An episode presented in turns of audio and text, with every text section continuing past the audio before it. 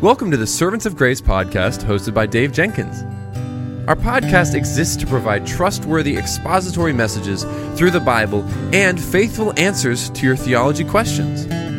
Now, for today's episode, let's join our host, Dave Jenkins. All right, guys. Well, welcome back to the Servants of Grace theology segment. Uh, on today's episode, one of our listeners writes in and they have a great question. And the question is this What does always be prepared to give an answer look like? Well, in 1 Peter 3:15 it says, "But in but in your hearts revere Christ as Lord. Always be prepared to give an answer to everyone who asks you to give the reason for the hope that you have." But do this with gentleness and respect. This is a verse, right, that Christian apologists use as they prepare to give answers in defense of the faith. Now, in the immediate context, uh, the Apostle Peter discusses suffering for doing good in 1 Peter uh, 3 13 through 14. Persecution and suffering are, are not uh, optional ideas in the Christian life. They're, they're expected, but a believer's response to, to suffering should be to point the, them and others to Jesus. Now, Peter emphasized that Christ suffered and died to provide eternal life to those who believe in him.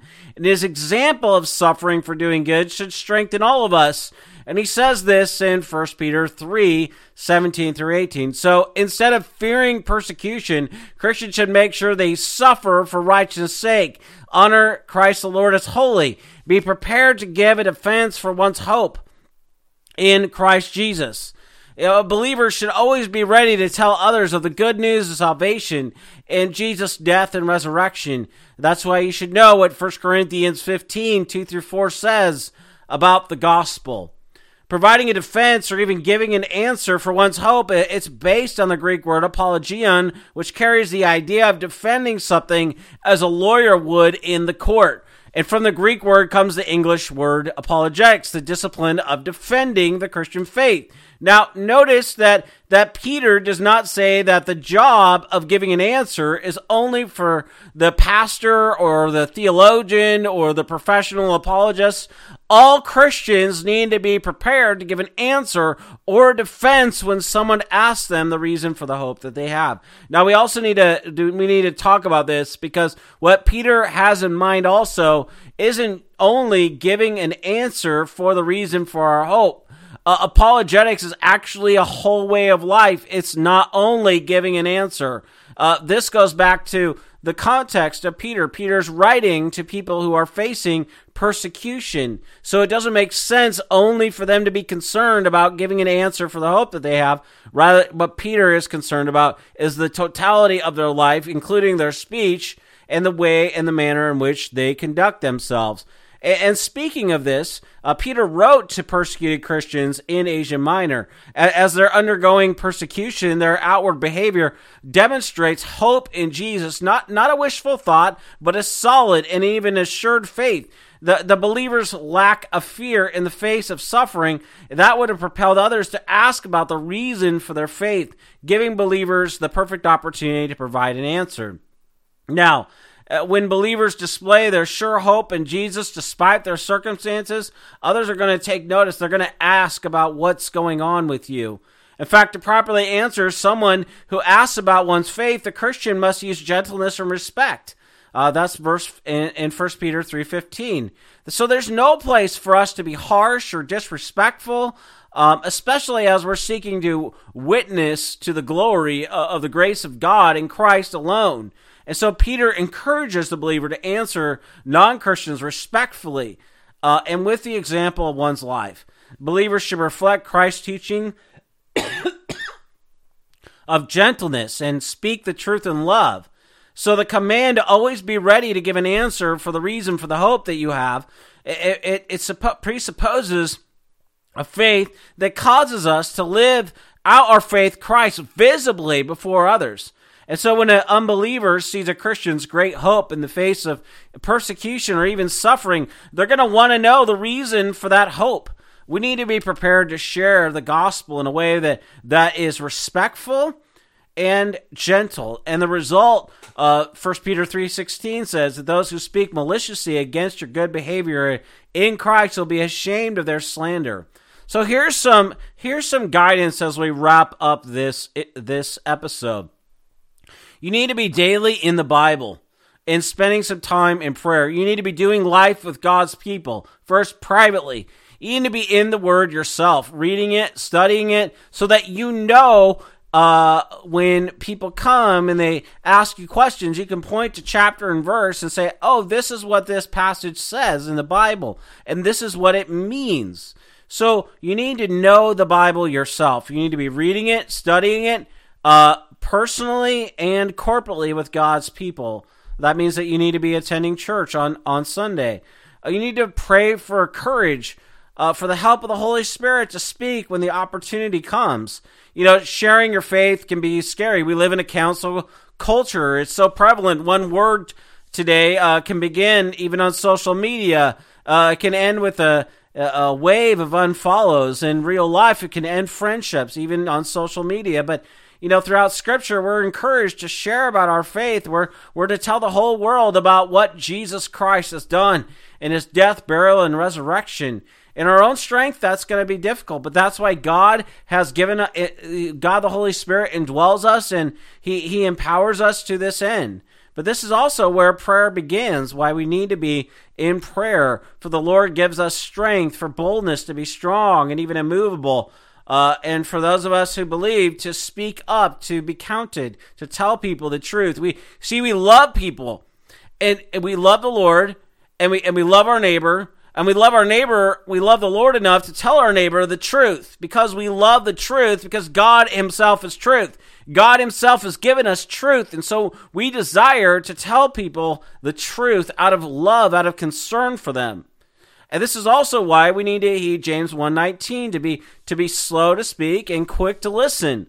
And that's where I get this point. Learn to listen as people share they're going to tell you out of the abundance. Jesus said in Luke uh, 6:45, out of the abundance of the heart, the mouth speaks. So learn to listen as people share and then respond with questions for them. They're going to tell you what they think. But, but be listening to what they're saying. Don't just just be saying things to say things. They're they're going to give you material. You got to listen. You got to listen to what they're saying and then respond uh, with questions or thoughts or or or with more scripture. Always with scripture. Uh, this brings me to the point. Jude 3 tells us that we're to contend earnestly for the faith once and for all delivered to the saints. But what this doesn't mean is that uh, it doesn't mean, notice, Jude doesn't say that we're to be contentious with the truth. In fact, the opposite is true. Uh, in in Second uh, Timothy 2, 20 24, uh, we're to it, it's it's rather because of our gentleness that that God the Holy Spirit might use um, the truth to to bring the opponent out of error.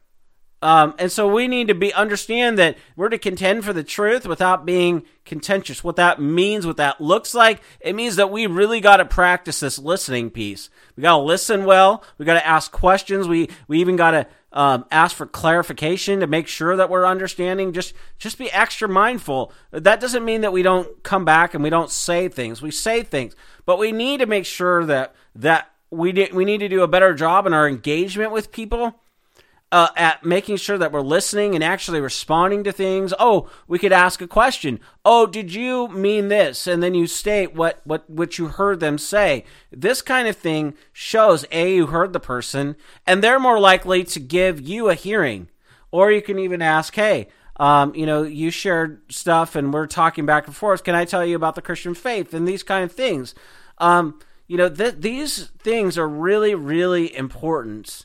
Um, you know, asking the question, who do you think Jesus is? And, or what do you think Jesus has come to do for you? And, and these kind of things. Um, so, so important. But probably in addition to sharing the truth from God's word with them, you know, you're wrapping up the conversation with them. And, and, and what I want to say as you land the episode here is you need, you need to pray, pray, be faithful to the word, yes, but then pray and trust the Spirit. Trust that you've been faithful, which I, I, I sure I, I'm I'm positive that if you're listening to an episode like this and you want to be faithful, what I mean by faithful is are you faithful to what Scripture teaches?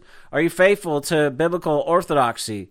Okay? If so, great. Then pray and then trust the Holy Spirit to take the truth and, and that you have you have shared the truth so that seed that that that gospel seed is going to be planted and and or it already has been planted. And so you're you're you're watering that that seed and you never know what the spirit will do.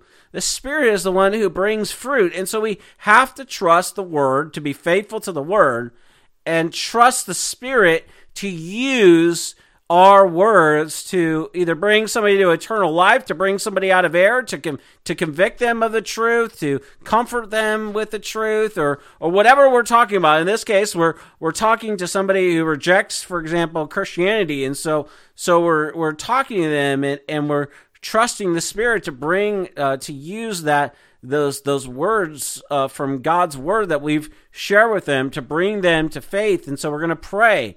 We're going to trust the the the power of the word.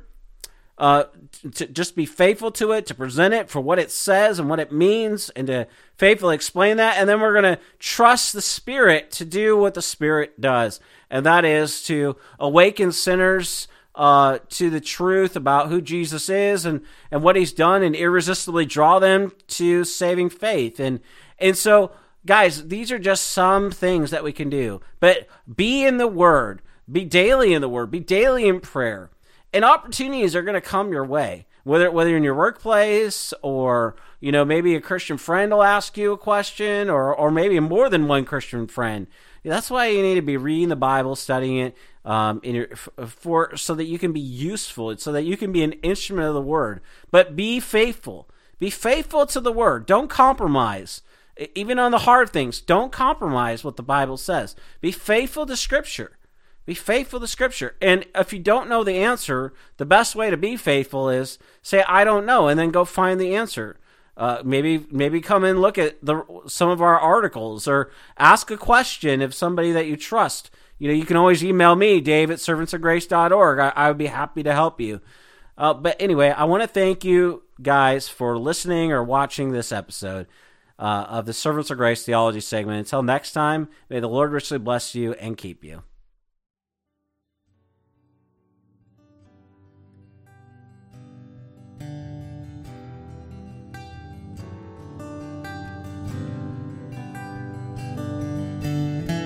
Thank you for listening to the Servants of Grace podcast today. If you enjoyed the show, please subscribe, leave a rating on the app, and share our episode with your friends and family. If you'd like to, you can follow us on Instagram at Servants of Grace, on Twitter at Servants of Grace, or by searching Servants of Grace on Facebook. You can also find this podcast on the front page of our website at servantsofgrace.org.